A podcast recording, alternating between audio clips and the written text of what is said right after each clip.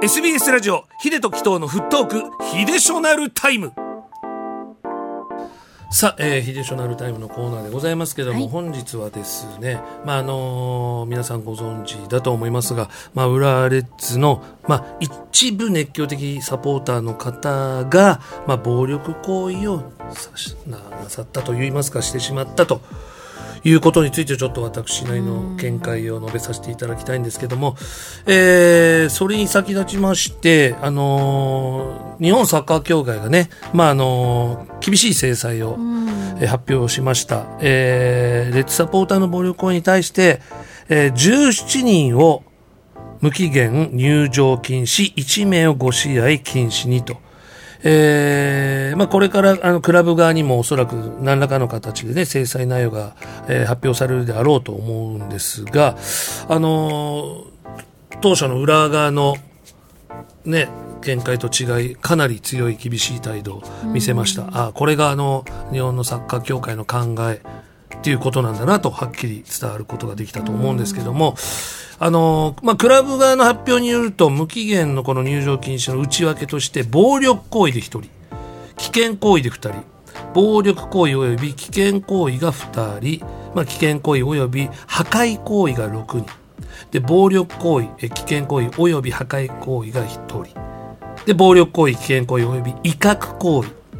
で、暴力行為、危険行為、威嚇行為及び破壊行為が一人と。だから、えー、一つのことじゃなくて、こう、何個も重ねて複合的にという人もいるんです。うん、で、5試合の入場禁止処分を受けた人は、えー、まあ、掲げてはね、いけない、えー、なんかこう、エリアとか、に対して何かこう掲げてしまった。だからダメですよっていう。まあ、細かい、え規定の中で、こう発表、え決定がなされたわけなんですけども、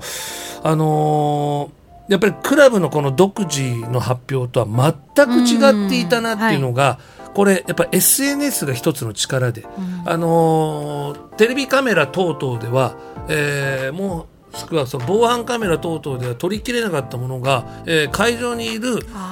そうなんです。あのスマートフォンとか撮ってた人たちとかも含めてこう解析が行われたようなんですよね。でねこれは本当にあのこちらねノリベルティーも送ってくれてるんですけども、うん、やっぱあの家族でグラサポに行くと、うんうん。ね、でもねやっぱちょっと考えちゃうっていうのは、うん、あのレッツサポーターと何かあるかもしれないと思っている人たくさんいるんじゃないかなと。自分もその一人なんです。なので行くのをやめました。というのもお子さんと見に行きたいからなんです、うん、ちっちゃね。でそこなんですよね。あのまあその場にいる親やね、まあ、お孫さんと一緒に来てた人行こうとしてる方はやっぱり連れて行くのやっぱ躊躇すると思うんですよ。うんうん、例えばあとは、えー、彼氏さんがあの彼女にサッカー好きになってほしくて、行って何かね、えー、あったらと思うとやっぱり連れていけないよね。怖いとこだと思われたくもないですしね。あとは女性だけで「いやサッカー楽しいから生で見ようよ」って言って、女子グループで行って何かに巻き込まれたら、飛んできちゃったり、ね、何かが飛んできたらと思うとやっぱり行こうかなって思う気持ち薄れるし結果行かなくなりますよね。でね、まあ、あのもちろん暴力行為は当然なんですけど他にもやっぱりヘイト発言だったりとか、うん、まあ、横断幕に対してもやっぱり目に入るんですよね。例えば読めない漢字英語でもあれ何？って聞くこともあると子供が、うん、さらに何だろうって調べることも、うん、そういうことがあるんだよってことをねやっぱりこう想像できる大人たちが集まらないと。やっぱりスポーツの良さっていうのはこうまあ、伝わりにくいんじゃないかなと。思うんですよ。もちろん言葉の壁とかなくて見て通じるものありますけどもそれを応援している周りのサポーターの態度でやっぱり嫌いになってしまったりとか応援しづらくなったりとか企業もサポートをちょっと取りやめようかなって気持ちになりがちじゃないですか。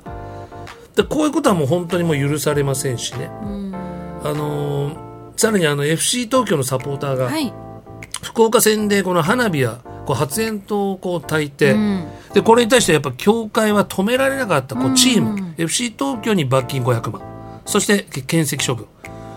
をまあ発表したんですよね。これもそうですよ。いや昔の海外のサッカー見てもすごかったですよ。うん、フーリガンの方とかね、例えばね。うおーって盛り上がるかもしれませんけども、うん。それ子供がやけどしたらどうするのとうか、ん。ちょっと体調が悪い子も見てたりとかして、こう咳き込んだりしたり、さらにこう、火災が発生したらとんでもない惨事になると。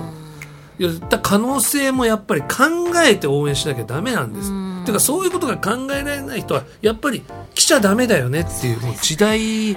になったんだなと思いますね。だからサポーターと言ってたら結局支えていないじゃないか足引っ張ってるというのも一人でも多くいる方が選手の力になりますから。うん。じゃあ今回ねこのまあ17人の方まあ言ったら一人はもう戻ってきますけどもまあその分失うわけですよね声の大きさを。ってなった時に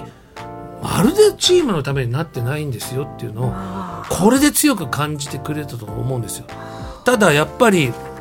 こちらね、えー、おんちゃんからいただきましたけども、これ前々からだと。うん。数年前エスパルスのホームゲームをエコパで開催した際に選手にね選手のバスに向かって爆竹を投げつけて逮捕者が出たりとかトラブルを常に起こして それが結局減っていないじゃないか。それはクラブとしての管理の甘さが、ね、特にあると言わざるを得ないと。かいもう強くやっぱ訴えたかったんでしょうね。よようやくなんですよねこれうが。ん。で日本のサッカーが次の景色を見るためにはもちろん選手の技術うんうん。向上、まあ戦術の革新が必要ですけども、うん。やっぱりやっぱりサポーターなんですよ、うん。これを聞いている、まあ、リスナーさんもそうでしょう、うん。やっぱりねサポーターありきなんうんですよね、がこういった、まあ、モラルとかがなかったら次のステージ多分いけないと思うんですこれから多分変わってきますよ。海外もフーリガンは直逮逮捕ですよね、マシンガンを持ってこうスタジアムぐるぐる回るような国になってほしくないじゃないですか。うん。って考えた時にああここでようやく動いてくれたなと、うんまあ、田島さんをはじめね、まあ、あの野々村君とかもそうチェアマンもそうでしょうけうど、ん。まあ、もう少し早くてもよかったかなと思いますけどもこういう強い態度を持ってくれて僕はちょっと、まあ、一つね安心材料かなと思いました、いかがですか？いやマギーさんからもすごい長いあのご意見来てまして、やっぱあのフットークによく出てくるねあの何よりもサポーターが来てくれて声援してもらうことでエンターテインメントとして成り立ちますし、まあ事件を教訓に今度ね今一度相手をリスペクトすることを認識してほしいなと、スタジアムに足を運ぶ人はみんなサッカーが好きなサッカーにあふれた人だと信じています、もちろんそうですねえなんかああいう力をまた違うところに持ってきてばいいのになってダサいくないですか単純になんかそうなんですよえ、ねかっこよくないよって単純に思っちゃう。大人も子供も誰が見ても。まあね中にはこうタトゥーでね威嚇してこう裸上半身裸で、んでこう大声出してる方もいたっていう話も聞きますけども、うんまあ、そういう全然かことっこよくない。うん、それはまあ本人はいいかもしれないけどやっぱり周りもしかしたら嫌かなって思うような人にうん。チームも応援してほしいなって思うはずなんですよ。でもったいないよね。それだけ声を出せそうそう。そんてだけパワーがあるのに。パワーがあってねこうサポーターを束ねられるような人情熱があるのに。なおさら鏡のようになってほしいし僕は浦和レッズっていうチームはやっぱもうサポーターがいやいや、すごい、もちろんね、チ。ームとしても、もう本当に CWC も行ってますけども、サポーターが世界に認められたわけですよ。うんチームより先に。でもやっぱり毎回さ、スタジアムをあれだけさ、赤で埋めてねてさ、ウィアレッツして、コラージュを見せたりとかさ、モザイクを見せたりとか、最高なのに最。高のサポーター集団だと思ってるからこそ、そうそう。これはダメよね。まあでももうそれが許されなくなってきたっていうのは本当ヒデさんおっしゃったと一つ時代がまた進んでるっていも変わ。ましたよもうそういうことじゃないよってことで、熱くなるのはいいんですけども、うんその方向とかやり方間違えてほしくないなってこと今回はねヒデショナルタイムでした。ご意見もありがとうございました